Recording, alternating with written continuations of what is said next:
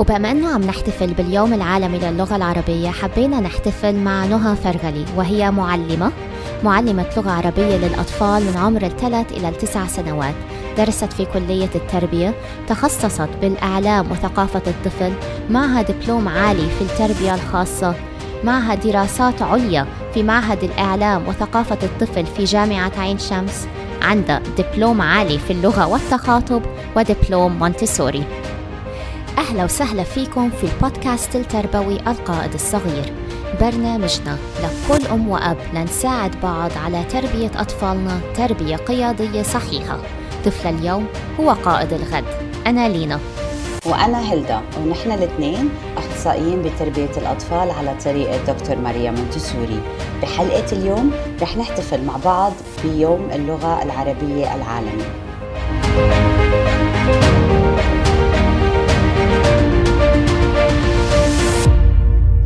مرحبا نهى. أهلا وسهلا مرحبا فيكم. لما يا هلدا تقولي لغة عربية في هيك أنا لإلي في رموز للغة العربية. طبعا واحد منهم محمود درويش وقصائده اللي بتجنن والتاني قازم الساهر. بصراحة لما كنت طفلة حببني باللغة العربية وبكلمات أغانيه المعبرة. عن طريق نزار قباني. صح بس هو اللي غنى. بس نزار قباني اللي كتب صح. انت مين يا هلدا؟ أنا نزار قباني والأبنودي أكيد بس نهى بتعرفي الأبنودي صح؟ صح. أكيد. يا الأبنودي. الأبنودي كتير كتير بحبه لأنه في مع أنه عنده كلام باللغة العامية بس كتير قريب للقلب وكتير شخصية بتخليك تحسي بكل كلمة يعني بتحسيها بقلبك فعشان هيك كتير بحبه. وطبعا في مرسال خليفة وفي كتير كتير غنوا باللغة العربية. نهى كنا عم نحكي أنا وهلدا قد اللغة العربية لغة معبرة. وأنا بالنسبة لي أنه اللغة العربية أنا بلاقيها هي لغة الحب مش اللغة الفرنسية مثل ما بيقولوا. فيعني بس عشان تقولي كلمة بحبك فيك تعبري فيها وتستخدمي شتى الكلمات. تعي نقولهم مع بعض. ممكن نقول بحبك ممكن تقول بعشقك. ممكن نقول فديتك بالخليجي للمستمعين الخليجية. أو يا روحي تقبرني. تقبرني للمستمعين من أهل بلاد الشام. يا قلبي أنت عمري على رأي أم كلثوم. فيعني كلمة بحبك اتقالت بشتى الكلمات. فلما أطلع على أطفالنا بالزمن هذا وبلاقيهم بس بيقولوا I love you كتير بيصعبوا علي يعني بحزن عليهم معقول تكبروا وما تعرفوا تعبروا أكثر من كلمة I love you في كمان باللغة العربية نهى في لكل حالة أو لكل مرحلة عشق في إلها كلمة صح؟ yes. أو يعني صحيح. في ولهان بعدين هذيان أو في يعني في كتير تفاصيل بتشرح. بتوصف بالضبط الوضع اللي الإنسان فيه. تحدثتم أنتم يعني عن الحب وبدأنا بداية آه، جميلة في الحقيقة. أنا أريد أن أخبركم أن الموضوع مش بس فقط يعني عن الحب نحن نملك يعني كما أقول أنا عاصفة من الكلمات. مستودع من الكلمات. آه، ذخر يعني أشياء كثيرة في اللغة العربية نستطيع أن نستخدمها وليس الحب فقط. عبري عن الغضب فكري في الحزن فكري في الارتباط فكري في الحاجة المساعدة وأشياء كثيرة أخرى. لذلك فنحن عندنا سعة من الكلمات ومن التعبير ومن المشاعر لأنه عندنا آه، اللهجات مجموعة لهجات كبيرة منها الأقرب إلى الفصحى ومنها الأسرع مع الفصحى ومنها من يتخذ من الفصحى يعني يزين بها الفصحى ومنها الدارجة المنتشرة زي المصرية مثلا. يعني مين ما يعرف شو مصري؟ مش أنا. ما في. مين ما يسمع شو مصري؟ مين مين لا ينطرب؟ يعني تحدثتم في البداية عن نزار قباني.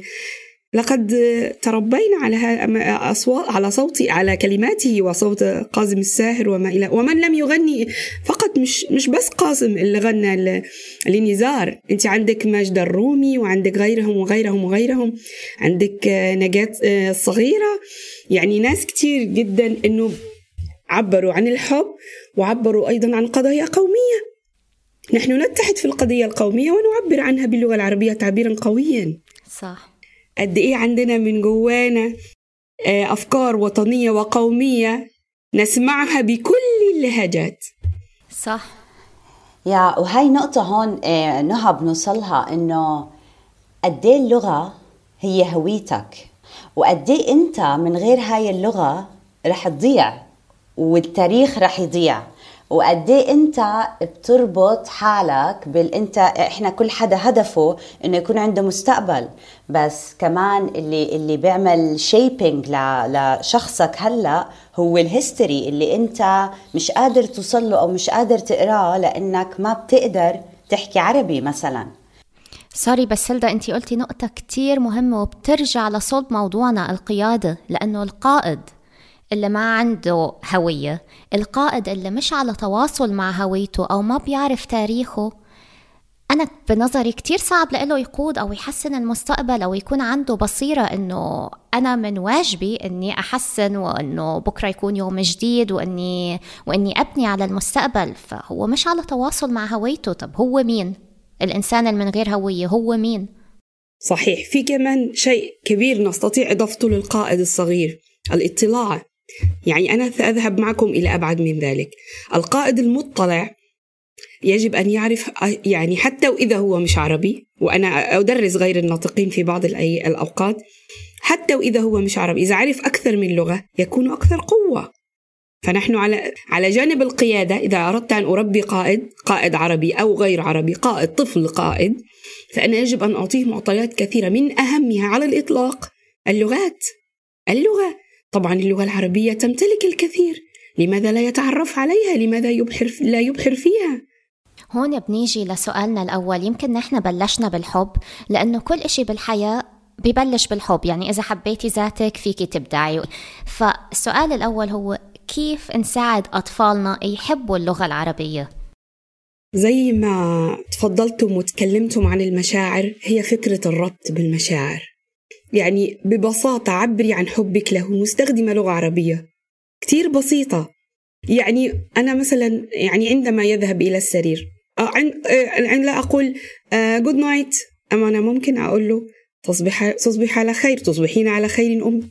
فخليني أستخدم اللغة بتاعتي في التعبير عن المشاعر كل المشاعر من ضمنها الحب. مش بس الحب التعليم أحيانا الغضب أحيانا الرأفة أحيانا الحزن. كل أنواع المشاعر إذا اتربطت نفسيا بجمل وكلمات فيها لغة عربية سهلة وبسيطة ومناسبة هتخليني أقوي استخدامي للغة لأني هلاقي كلمة تعبر عن اللي جوايا وأول شيء طفل عندنا بيعمله علشان يتواصل مع والدته إنه يطلب منها يطلب مساعدتها إنه يقول لها هو حاسس بإيه. فيا سلام لو إحنا نقدر نعمل كده بالعربي من الأول من البداية.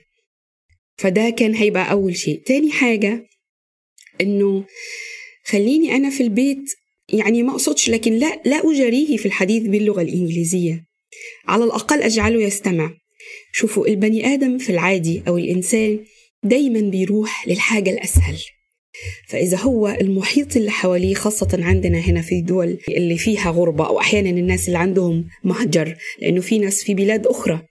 وهم عرب بالأصل لكن موجودين مثلا في كندا موجودين في إنجلترا موجودين في أمريكا من البداية الطفل مثلا بدأ يتعلم الكلام يعني أنا شفت كتير You want water ماما؟ ليه؟ هل تريد أن تشرب؟ عايز مية؟ بدك مي حبيبي؟ خلينا نستخدم اللغة العربية في أبسط التعبيرات خليني أبدأ من البسيط وأشتغل بعد كده على المعنى الأكبر الأكثر شمولية طبعا. بعدين أشتغل على فهم المقروء لما أكبر أبقى ثلاث أربع سنين أقرأ قصة باللغة العربية. بعدين أشتغل على التعبير باللغة العربية وأشجع إني أبدأ كلمة كلمتين جملة كاملة. يا سلام لو قلت له أوصف لي الأسبوع كله باللغة العربية. إذا أعطتني اليوم جملتان لك كذا. إذا اليوم مثلا إذا أنت حكيت لي شو صار في المدرسة استخدمت أربع جمل باللغة العربية هيكون عندك كذا. لما تدخل البيت حبيبي بس احكيني بالعربي لأنه بشتاق لصوتك بالعربي. أفكار كتير كل منبعها هو الحب والمشاعر زي ما أنتم بدأتوا. هو إنه إذا كلمتني عربي حتوصل لي أسرع على على أساس إني أحقق لك الحاجة اللي أنت عايزها إني أتواصل معاك بطريقة أكتر فاعلية أنا كماما وإنه هنفتح يعني مجال واسع جدا للحديث أكتر. صدقني أنا بحبك بحب أتكلم معاك العربي. أحيانا هو بيستسهل الجمل اللي بتطلع باللغة الإنجليزية لأنه بيستخدمها كل يوم. فإحنا بنقفل على المفردة. طبعا وأصحابه بيستخدموها. طب ليه ما يخليش الموضوع إنه كتير والله أنا شفت أم عملت كده ودي تجربة حقيقية إنه خلي الموضوع خاص فيا أنا وأنت إنه نتكلم بالعربي. فكان الطفل يمكن موجود مع مجموعة من زمايله كان فيهم ناس كتير نان عرب وكلهم بيتكلموا إنجليزي لكن لما يحب يكلم مامته كان يلتفت ويتكلم لغة عربية. وهو مبتسم ليه؟ لأنها وصلت له إنه التواصل معايا باللغة العربية حيوصلنا أسرع أكثر حب أكثر استجابة. فدي كانت أحلى حاجة أنا شفتها من طفل صغير. يا ونهى كمان شغلة بما أنه الطفل بمرحلة الامتصاص الاسفنجي بعقله إذا سمينا كل شغلة كل كل الأشياء اللي حوالينا باللغة العربية على الأقل أسماء فهل هذا بيساعد إنه لقدام هو يرجع يتذكرهم بالمدرسة؟ ما تكون اللغة العربية زي لغة ثالثة؟ جنب العربي اللي بنحكيه العامي والإنجليزي. طبعا طبعا. شوفي انت بتحكي على الفصحى. إحنا هنا عندنا آه يعني أكثر من من يعني أقول لك أكثر من اختيار. إذا أنا مثلا بحكي العامية الخاصة بي من الدولة بتاعتي أو من المكان حتى داخل بعض الدول هناك العديد من من العاميات ومن اللهجات. طيب أنت عايزاني أنا أقوي الفصحى صحيح. أثناء الحديث معه بالعامية أو باللهجة العربية أخبريه باسم الشيء بالفصحى. عادي. فيبقى عنده زي ما نقول ترجمة فورية من الإنجليزية إلى العربية وليس العكس. لأنه أحيانا بيبقى عندنا طفل خارج من البيت عنده فقر بيئة فلما بيتعلم تسمية الأشياء يتعلمها أولا باللغة الإنجليزية. ويرجع لما يتكلم باللغة العربية يبدأ يترجم. فبيطلع معانا وهي هي المشكلة. آه إنه مثلا لفظة أجنبية في وسط جملة عربية لأنه للأسف هو مش عارف المفردة بالعربي. لكن إذا أنا من من عمر زي ما أنت بتقولي كتير صغير آه، خبرته أنا مثلا أو حكيت معه آه، على اللفظة باللغة العربية وباللهجة العامية أنا كده وصلت لأنه بدل ما يترجم من الإنجليزية للعربية عملت العكس. فبنيت جواه هوية وإحساس وكودينج زي ما بيقولوا عربي الأول وبعدين هو رجع ترجمه لما راح المجتمع اللي هو بيتعلم فيه أو مع أصحابه أو في المدرسة أو في أي مكان. هاي نهى بتوصلني ل بتذكرني مثلا ببلادنا كنا نتأسس عربي وبعدين تدخل الإنجليش غير عن الخليج. يعني بعمان كانوا يبلشوا إنجليش بالخامس خامس. كمان بعرف بسوريا اي ثينك برضه ببلشوا اللغات الثانية وبمصر ما بعرف إذا بيعملوا نفس الطريقة. وفي مصر. لا وفي مصر وفي مصر بس هو جديد دخول اللغة الإنجليزية من البداية. فهل أنت بتوافقي مع هالطريقة؟ طبعا أكيد. لأنه أنا زي ما قلت لك أنا بحط أرضية عربية. يعني أنا بسمي وبعلم. بتعرفوا إحنا في المونسوري دايما بنعلم من خلال البيئة.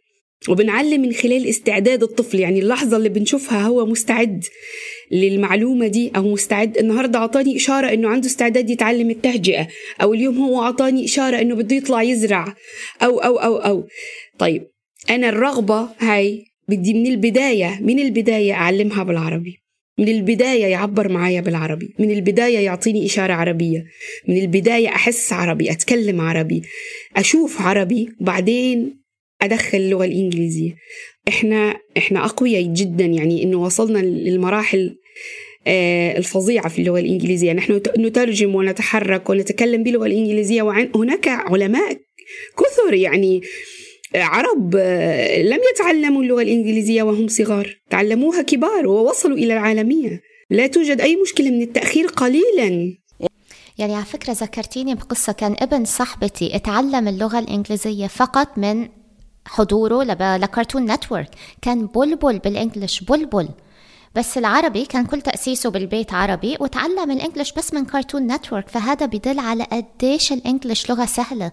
فالأهل اللي عندهم خوف إنه طفلي حيكبر وما حيعرف يحكي English وال English هي لغة ال business ولغة التجارة وكل حدا بيحكي English. حيحكي English. يعني أنا أيام بنتي بتفاجئني بكلمات إنجليزية أنا ما بستخدمها بالبيت من وراء التلفزيون فهي فعلا ال English لغة سهلة العربي هي اللغة اللي لازم نركز عليها. بس أنا مثلا يا نهى ك challenge أنا بلاقيه بنفسي وهياتني قلت كلمة challenge لأنه رايحة من ذهني الكلمة العربية. كثير أيام بوقع بالفخ هذا مع تحدي. بناتي. التحدي. إنه مثلا متعودين على كلمات بال English. يعني أنا من جديد اكتشفت إنه الفلامينغو ما اسمه فلامينغو بالعربي اسمه طائر البشروس. أنا ما كان عندي أي فكرة. ففي كتير كلمات بحياتي ما بتذكر إني قلت لبنتي كندرة أو بقول لها shoes من سهولة كلمة shoes جيبي ال shoes تبعتك. فكل يعني بنوقع بالفخ هذا فشو بتنصح؟ يعني خلص هو الموضوع اوتوماتيك إنه flamingo flamingo shoes هي shoes لا لسهولتهم وبالمقابل العربي كندرة كلمة شوية تقيلة وفي لهجات تانية في تستخدم كلمات تانية. صحيح عندك حق. طيب آه، أنا نصيحة وتجربة يعني كمعلمة هنا حتكلم إنه آه، إذا بنعطي العلوم باللغة العربية في الوقت اللي الطفل يكون مستعد ليه. ليه؟ لأن العلوم يعني مثلا مثلا أعضاء الجسم آه، عالم الحيوان وما إلى ذلك. إذا أنت عندك وقت اللي تم تدريسه في المدرسة باللغة الإنجليزية. الثيم زي ما بيقولوا موضوع الأسبوع من هو كتير صغير. بس أربطه أنا كمامي بكتاب لغة عربية خاص بمادة العلوم أو قصة خاصة بمادة العلوم بيكون أكثر من رائع يعني مثلا أنا الأسبوع هذا مثلا في الصف الثالث عندي آه علم الحيوان الثدييات عندي. عندي مثلا الحشرات عندي الفقاريات الله فقريات شايفة قد إيه أنا بقول لك مصطلحات باللغة العربية؟ ما فيش أي مشكلة. ومن غير ما أحسسه إن أنا بديله حاجة زيادة أو إن أنا بزود عليه. أقرأ له الكتاب هو لحاله بيعمل ترجمة بيشوف الصور. فهمتي علي؟ عرف المعنى. ده لو ما أحب أربي قائد. ما هو أنا معرض. لو أنا ابني بكرة إن شاء الله يكون طبيب كبير. أو إنه مثلا يكون مهندس أو عالم أو حتى لاعب كرة كيف ما كان حيكون؟ زي ما هو بيرسم لنفسه. طيب ما ممكن تظهر قدامه كلمة بالفصحى جملة بالفصحى instruction بالف... آه، يعني آه، وصف بالفصحى معلومة جديدة بالفصحى. هل حيقف إنه مش هيعرفها؟ لا ما هو أنا لما هعمل ربط في مادة العلوم هعمل ربط في التربية الوطنية أو التربية الأخلاقية يعني إحنا كتير بناخد moral بال English مثلا عندي ولادي. طيب وبعدين إيه الموضوع؟ يقعد يحكي لي مثلا ثلث ساعة بالإنجليزية ومصطلحات كتير ممكن تفوت عليه وهو مش عارفها طب خليني أقرأ الموضوع بالعربي يا إما أحضره قبلها يا إما بعدها حسب وقتي.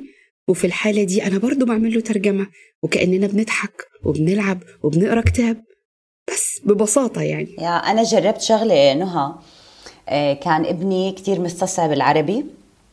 فجربت شغلة إنه نجيب الكتاب ويقعد بحضني وأنا حاضنته. ف... فوقتيها إنه والصوت واطي وشو هذا ونحكي عن الصور. يعني قعدنا يمكن ثلاث مرات بس نكتشف في هذا الكتاب ونشوف صوره وشو حكيت وكذا وهيك. بعدين صار خلص دغري لهلأ هو بي هلأ سابع. آه، بجيب الكتاب بقعد جنبي وبرفع لي إيدي. فهو من من من كان عمره يمكن آه، ست سنين. خلص اتعود إنه في حضن مع هذا الكتاب. إنه دائما لما نحكي عن هذا الكتاب في حضن. فحبيت إنه آه، إنه دائما تحسسوهم إنه يعني تحطوا شغلة جنب الكتاب تربطوا هاي باللغة. زي ما قلتي الحب يكون بطريقة حب إشي برايفت بيني وبينك إشي خاص. كتير شغلة حلوة وبتلمس الطفل.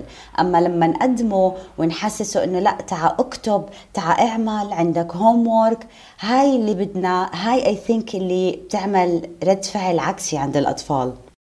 اللي حكيتيه دلوقتي يا هلدا هو تفسير كتير منطقي لكلمة اللغة الأم. أنت كأم وصلتي له أنه أنا أتحدث معك اللغة العربية بطلاقة أكثر وبقرب أكثر. فخلاص أنا حبيت اللغة مع أنا أصلا بحب ماما وبحب بابا. فكتير الفكرة بسيطة صدقيني. خصوصا لما بنعملها من البداية من البداية من البداية. يلا الوقت بتاعنا مع بعض هو حنتكلم بالعربي. القصة بتاعتنا مع بعض هتكون بالعربي. كفاية المصادر اللي بيسمعها وبيشوفها برا باللغة الإنجليزية. كتير كافية ما تكونيش أنت كمان آه بتتكلمي بالإنجليزي وتقولي ابني ما بيتكلمش عربي. طيب نهى على سيرة اللغة الأم. كم لغة ممكن الطفل يتعرض لها من غير ما تأثر على اللغة الأم؟ إحنا آه، يعني في دراسات أو وعن تجارب شخصية للناس. طبعا إحنا عندنا ناس مزدوجي اللغة. يعني ناس كتير مثلا هي عربية وزوجها غير عربي أو العكس صحيح. فكان في تجربة اتعملت إنه كل واحد من البيرنتس أي الوالدين يتكلم مع الطفل بلغته. يعني إذا أنا عربي ألتزم بالعربية. إذا أنا ماما عربية ألتزم بل... كل ما بيحكيني بحكي له عربية. والأب إذا أجنبي يلتزم بلغته. كتير فرقت وكانت فكرة منظمة. أنا عن نفسي لا أحبذ دخول لغة ثالثة قبل التسع سنين في الحقيقة يعني. حتى اللغة الإنجليزية إذا قدرنا نأخرها لغاية لما يدخل بريكيجي أو زي ما بيقولوا حضانة يبقى كتر يا ريتنا لو إحنا نقدر من المولد إلى آه ثلاث سنوات نلتزم باللغة الأم. يا ولأدعم حكيك. في دراسة طلعت على أفريقيا لما درسوا الأطفال آه، الإنجليش جنب لغتهم اكتشفوا إنه اللغة إنه الأطفال ما اكتسبوا ولا وحده من اللغات بالمدرسة. طبعا طبعا بيتأخروا. بيتأخروا كثير وما مش ما يعني ما عندهم ثقة by باستعمال أي لغة فيهم. فهذا أخر تأخ يعني أخر تطورهم بهاي اللغات in general طب شو عن العقل الإسفنجي؟ أنا بتذكر إني كمان قرأت مرة إنه من الولادة للست سنين عرضوهم قد ما بتقدروا للغات لأنه مخهم بيستوعب وطالما عرفوا اللغة هاي عمرهم ما حينسوها فممكن أعلمها أعلمها الفرنسي والعربي والإنجليزي. لا أنا من وجهة نظري ودي دي حقيقة والله. من الولادة إلى الثلاث سنوات التزمي باللغة الأم. والله أنت الكسبانة. بعدين بندخل لغة لغة. بلاش ثلاثة أربعة خمسة. هو إحنا ليه مستعجلين؟ هو أنا يهمني إنه يبني شخصية يبني فكرة يبني إحساس ولا يبني لغة؟ اللغة داعمة أنا ما قلتش لأ. لكن في مهارات تانية. أحيانا في طفل على فكرة بيتأخر في الكلام. ونضلنا نسيب كل المهارات التانية ونفكر إنه ما بيتكلمش. رغم إنه ممكن يكون مثلا بيحوش ممكن يكون بيحس ممكن يكون بيشوف أكتر. فدي حاجات إحنا لازم نفكر فيها ونديها مساحة. واللغة جاية جاية. أنا بنتي دلوقتي داخلة في الأسباني والكوري. ممكن أنا أدخل أكلمها هي كبيرة 14 سنة. تقول لي حاجة بالكوري وهي متنرفزة. فأنا أضحك أقول لها شوفي أنا مش عارفة أنت بتقولي إيه. بس خلي بالك فهمتي عليا؟ وتعلمته كبيرة. يعني مش اتعلمته صغيرة. إحنا مش لازم نستعجل. علشان ما نعملش يعني اولا طبعا إحنا أكيد إحنا الثلاثه عارفين كويس قوي إيه هي الفروق الفردية وعارفين كويس قوي إن كل واحد فينا بيتعلم بطريقة وعارفين كويس قوي إن كل واحد فينا بيعبر بطريقة ناس حسية ناس بصرية ناس حركية ناس عندها كل الأنماط ناس موسيقية يا جماعة الخير. في ناس ترسم وتلون في أنا أنا عندي طفل ممكن يكون طوال الحصة جالس يسمعني فقط وعندما أطبق يكون أول واحد أنهى. في واحد يتكلم كتير وعند التطبيق يختلف. فمسألة المهارة اللغوية أو الكلام في اللغة أرجوكم بلاش لغات كتيرة بلاش زحمة كتيرة علشان يقدر ينمي بقية المهارات لأن اللغة طبعا واحدة من أقوى المهارات أنا ما بقولش إنها أقل لكن في حاجات تانية كمان. آه نهى آه في مثلا آه هلأ بالإنجليش كتير بيساعدوا الكتب السمعية إنه بنخلي الطفل مثلا قبل ما ينام يسمع قصص آه إنجليش. هل في بالعربي هاي المصادر متوفرة؟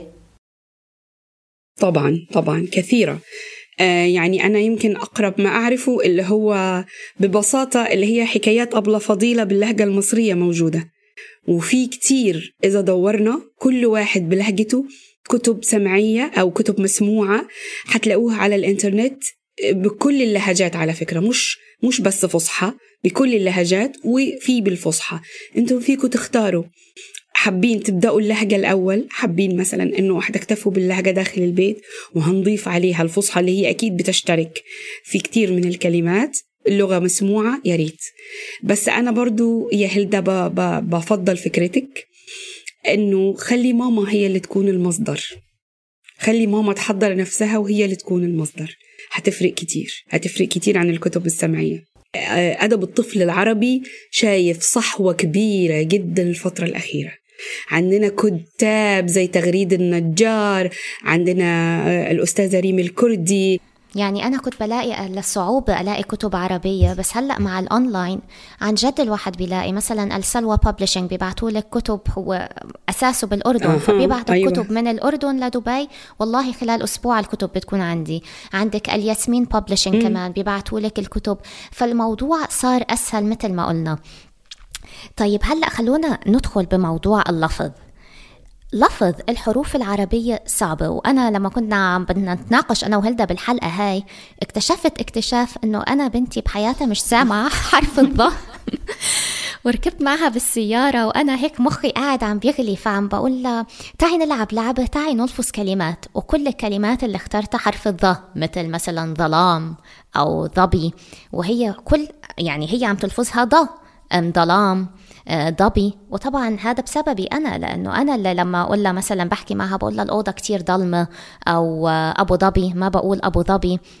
فبليز نهى قولي لي هل في مجال ألحقها بحرف الظاء ولا إلى اللقاء و see you later يعني؟ لا لا لا. لا لا ابدا. الموضوع إنه يعني مثلا إحنا في مصر أنت كلمتي على الضاء عندكم. إحنا في مصر ولا ذال ولا ثاء ولا ضاء كل اللسوية بتخرج غلط. كلها. طيب أنا عن تجربة صحيح يعني أنا بس يعني عن تجربة إنه أصبحت زي ما قلت لك إحنا تحت الثلاث سنين هو أصلا كمان ممكن يكون مش هي يعني مش هيخرج صح؟ في ناس كتير أطفال كتير ما تقدرش تخرج صح؟ لكن ممكن يميزوا بصريا صح؟ فخليني أستخدم نفس القصة اللي في إيدي. آه أنا يمكن عملت 28 قصة للحروف. وكنت برسلها لأولياء الأمور بتساعدهم على تمييز الحرف داخل القصة. فمثلا قصة زي ظبي ظريف زي قصة زي مثلا ذئب جائع ذرة لذيذة. وكنت أنا ألفظ صحيح لكن الأطفال الأصغر أنا مش هركز قوي في في اللفظ لكن أنا بربط الصوت اللي بيخرج مني بشكل الحرف جوه القصة. إذا القصة مخصصة خاصة للحرف فأنت مع بنوتك هتبدأي تجمعي كل القصص اللي فيها حرف الضاء أو قصص حرف الضاء وتبدأي تلفظي الحرف لفظا صحيحا وتخليها تأشر عليه وتجده داخل القصة. حتى بعد ذلك إذا أخطأت في النطق أو أنت نسيتي هي حتربط شكل الحرف باللفظ الصحيح كل مرة كل مرة. يعني لأنه بصراحة أنا ما بتخيل حالي أقول له الظلام شديد يعني شوي حكون عم بمثل أو الغرفة كتير مظلمة. ما حتطلع طبيعي مني. صحيح صحيح. فإذا إذا استخدمنا القصة الخاصة بالحرف وكررناها خلال الأسبوع ممكن ما تبقاش قصة واحدة أكتر من قصة. فأنا كده فهمتها إنه في فرق وأنا بتكلم وفي فرق وأنا بقرأه قراءة صحيحة أو بلفظه لفظا صحيحا. شوفي جوه الكتاب هو مكتوب أو مقروء إزاي؟ هذا خبر كتير حلو. تكلموا عربي هذا المهم. يعني هديك مرة كنت بالحديقة مع بنتي وجوزي وكان في عائلة تانية قاعدة جنبينا فالولد عم عم بيركض لأهله وهو عم بيبكي. أنا بدي أحكي عربي بس ولا حدا بده يحكي عربي معي. هم بدهم يحكوني بالإنجليزي وأنا مش فاهم بدي عربي. فيعني التفتنا له أنا وجوزي يعني أحكي نحن نحن بنحكي عربي معك نحن بنلعب معك تعا فيعني عن جد صعب علي الولد إنه هو حابب يحكي عربي بس اللي حواليه ما بدهم يحكوا عربي معه فحس حاله إنه أنا ما عندي أصحاب. ابني عنده عشر سنوات وأنا للأسف متأخرة هبدأ متأخر أعمل إيه؟ مبدئيا إحنا عندنا حاجة اسمها شجرة المفردات. إحنا هنرجع بقى للناس اللي ريحت نفسها وبدأت تعطي أرضية باللغة العربية من الطفل وهو صغير. تخيلي بقى إحنا هنا هنعمل مقارنة عشان نوصل ليه؟ من المفروض إني أعمل خطة للغة العربية من وابني صغير. تمام؟ طيب أنا أه بشتغل مع ابني من وهو صغير بقرأ له فصحى بسمعه لهجتي أه بربط دايما اللهجة بالمفردة اللغوية الفصحى وأرجع أستخدم لهجتي عادي بس مثلا لو أنا راح هقول آه، مثلا سرير ممكن في ناس بتقول تخت لكن في العربي فهمتي علي؟ أو إيه أكتر كلمة هيشوفها في الكتب؟ كلمة سرير تمام؟ يعني مثلا فخليني لما أقول له تخت أقول له هذا اسمه سرير في اللغة العربية وأحكي تخت في بيتي عادي. تعالي شوفي نفس الطفل الذي لم يسمع ابدا في حياته كلمة سرير أصبحت بالنسبة إليه لغة ثالثة. فهو أصلا في البيت بيسمع تخت وفي الإنجليزي بيسمع بيد وفي الفصحى بيسمع سرير. واحد سمع سرير من هو صغير وواحد أول مرة يسمعها. جوه النص أنا سمعت فصحى قبل كده لوحدي. هترجم ده للعامية بتاعتي وأنا حسيت بيها شعرت بيها فهمتها. كانت عندي ذاكرة بصرية من خلال القصص اللي ماما كانت بتحكيها زمان. صح؟ طيب واحد عمره ما سمع قصة بالعربي وهو أصلا كل علاقته بالعربي شوية آه، عامية في وسط الكلام الإنجليزي. عمره ما هيستقبل العربي. يبقى أنا من البداية أعمل خطة. طيب وصلت لصف خامس وسادس وما عملتش خطة. أعمل حاجة اسمها شجرة المفردات. أبدأ بالمفردة البسيطة لغاية ما أوصل للمفردة العليا. يعني أبدأ بالكلمة البسيطة اللي بتديني نفس المعنى. أحطها له في جملة. وأرجع أشيلها وأحط الأتقل منها. وأرجع أشيلها وأحط الأتقل منها طب وأرجع أشيلها جملة. وأحط اللي زيها أعطينا جملة يا نهى بس تنسهل الموضوع يعني مثلا في كلام كتير يعني مثلا يركض ويجري كلمة يجري كلنا بنقولها صح؟